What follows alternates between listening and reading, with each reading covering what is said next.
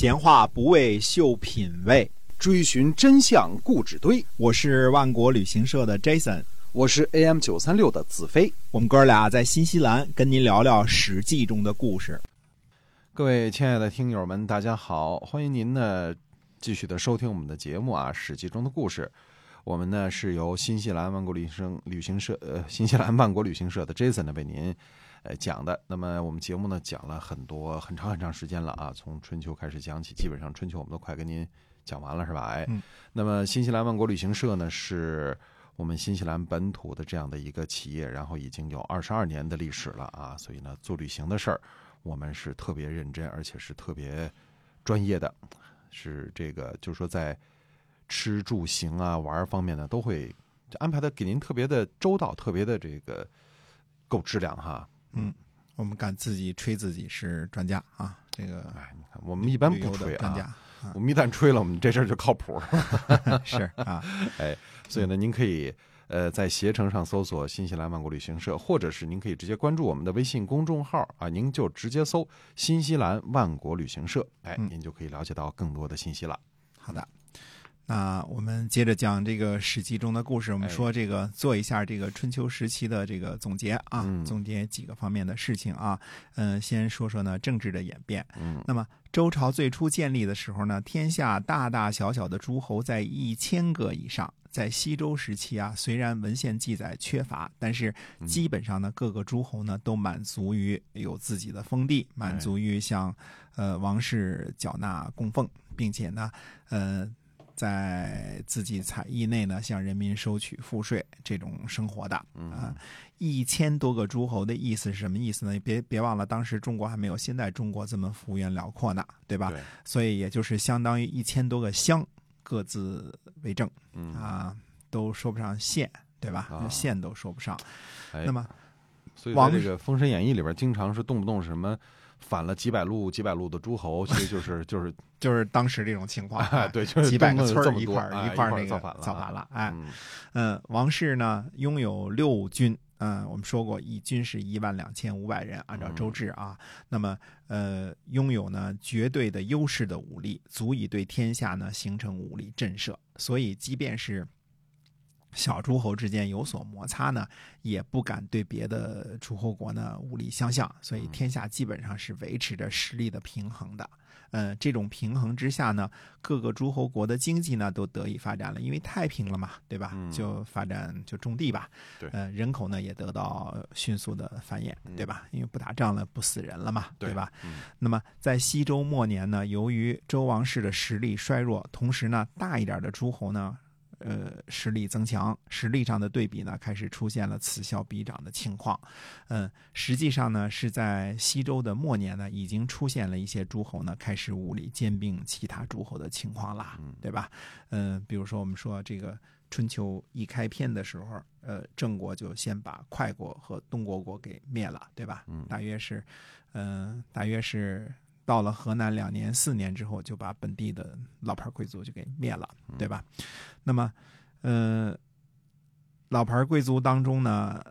郑国比起宋、鲁、卫、晋这些诸侯来说呢，建国算是比较晚的，但是他一上来就是朝气蓬勃的，就给人家就给干掉了，是吧？那么。呃，这个时候呢，这个天下呢，实际上周王室是不能够控制了，因为，呃，周幽王被灭呢，平王东迁呢，这是一个时代终结的一个标志。这个，呃，从公元前七百七十一年到公元前七百七十年啊，这个是没有任何争议的一个东周和西周的分界点，对吧？嗯、周王室呢，呃，不但自身难保，在东部安定下来呢，呃，主要都是依靠的。什么秦国、郑国、西国国、这个晋国这些个诸侯的帮忙啊，从军事上呢，完全失去了天下的主导了，跟原前这个原先这个王军六军最强大的时候呢，没法相比了。嗯，那么春秋开始呢，秦国、晋国、楚国都是依靠着什么呀？嗯、呃。灭国无数，广地千里来实现自己的大国梦的。呃，充分贯彻了。枪杆子里面出政权的这个思想啊，那么，呃，齐国呢，封地本来就不小，呃，更是在更早的时候呢，这个西周时代呢就开始扫灭其他国家呢，成为大国了。在平叛管蔡之乱的时候呢，齐国就是周公旦和这个周成王依靠的主要力量。但是齐国的这个呃怎么说呢，这个呃国君们啊，基本上就满足于天下第一大国的这个地位了，并没有在兼并其他国家方面呢做进一步的动作，主要是因为在西周的制度之下，这样做基本上是不允许的啊。呃，后来居上的这个晋国呢、楚国呢和秦国呢，虽然是抓住了东周、西周过渡时期啊天下无主的这个混乱情况呢，主动出击，呃，这个。呃，半遮掩、半公开的迅速扩大自己的实力和地盘。呃，相比较之下呢，原本就是大国或者中等中等诸侯的这个齐、鲁、宋、魏这些国家呢，嗯、呃，就没有比东西、呃北、西南这三个国家那样激进了。实力对比之下呢，渐渐沦落成为中等诸侯了。啊，齐桓公的时期呢，呃。等于那个时候他的这个上前任呢、啊、这个齐襄公已经把季国给吞并了嘛，所以他完成了这个领土扩张了。所以齐桓公的时候呢，基本上还能恪守祖先的这个基本制度，称霸呢只是恢复天下的秩序而已。嗯、那么晋文公之后呢，晋、楚、秦等国呢几乎就是公然的唯利是事了，靠比拳头来维持大国的地位了。哎、就是靠实力哈、啊，那、哎、靠实力了。嗯。晋文公的时候呢，还能够让所有的诸侯们都向周王室进贡，来维系王室的尊严。但是到了后世啊，盟主就开始向自己联盟内的这个中小诸侯啊，直接收取所谓的军赋啊，就是以收供奉为主了，对吧？中小诸侯呢，同时也要向周王室呢进贡，但是身为盟主的晋国呢，就主动把自己向周王室进贡的责任呢给免除了。嗯，霸主嘛，对吧、哎、他不进贡了、哎、他不进贡了、嗯、哎，楚国和秦国这些荒蛮之国呢，估计更懒得搭理周王室了，偶尔送口茅草就算给面子了，对吧、嗯、那么盟主呢呃虽然说免了供奉，但是要负责王室所在的洛邑的戍卫职责，所以也不能说一点责任都不尽，对吧？洛邑的城池年久失修呢，也要晋国呃，盟主大人率领诸侯前去修葺啊，这个都是我们前面讲过的。嗯、呃，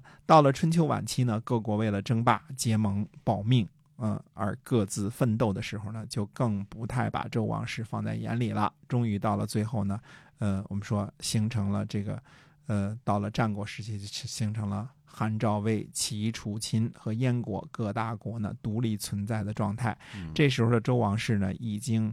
几乎。呃，到了完全没有功能的地步了，需要仰仗大国的鼻息过日子了。宋、鲁、卫等小诸侯呢，这是从中诸侯变成小诸侯了，因为有更大的诸侯出现了嘛，是吧？嗯、也只剩下被宰割的局面了。那到了战国时期呢，联邦制度呢就已经名存实亡了。呃，邦国这个所谓联邦制度之下的这个邦国呢，开始向独立国家的方向转变了。嗯，就是，嗯、呃，就是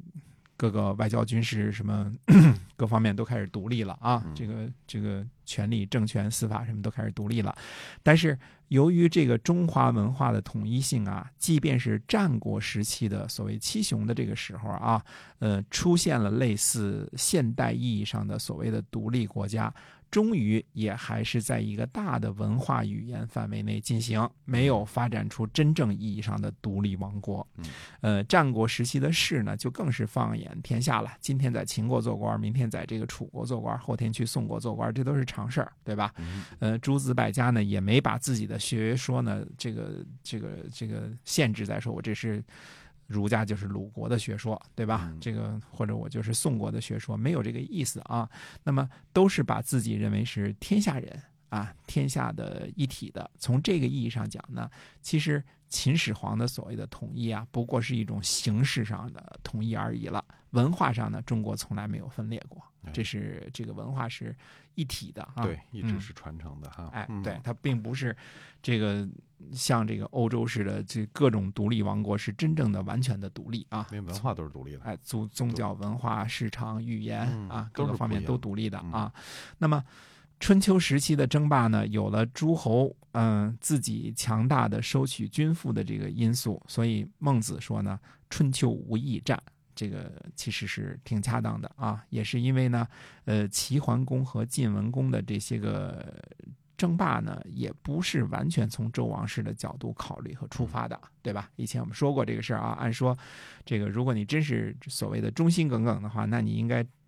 称霸之后把自己的军队都交给周王室啊，就周王室来管理，对吧？嗯、这个只是想象一下啊，从周王室看来呢，也不能把他们算作完全的忠诚啊。嗯、那么连年的争霸呢，带下带来的是天下的纷扰和不安啊，这个。呃，有些这个因素。那么弭兵之盟呢，基本上换来了稳定和和平。对，嗯，但是就像士燮所说的，除非圣人当国，否则没有了外患呢，就会有内忧啊、呃。内忧和外患当中呢，这个呃晋国的这个内患呢，对后世影响深重，因为家大夫呢把老东家晋国给瓜分了，嗯、呃，这个呢破坏了纯血统依托的贵族体制。那么齐国的田氏代齐呢，也是把老东家给挤兑了，呃，挤兑没了，对吧？换了姓氏了，呃，老陈家呢代替了老姜家，这也是对贵族呃这个传统的一个大的挑战。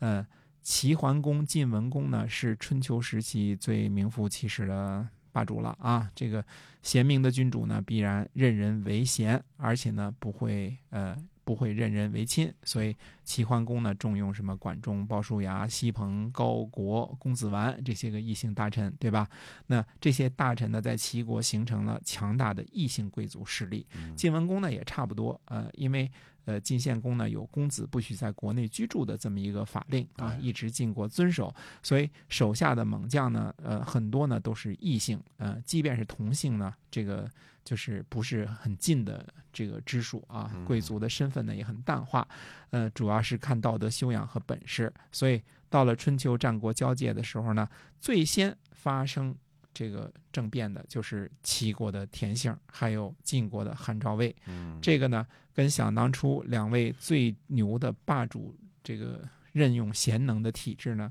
实际上是有某种瓜葛和关系，对，和依托的。嗯，哎，就是他的这个。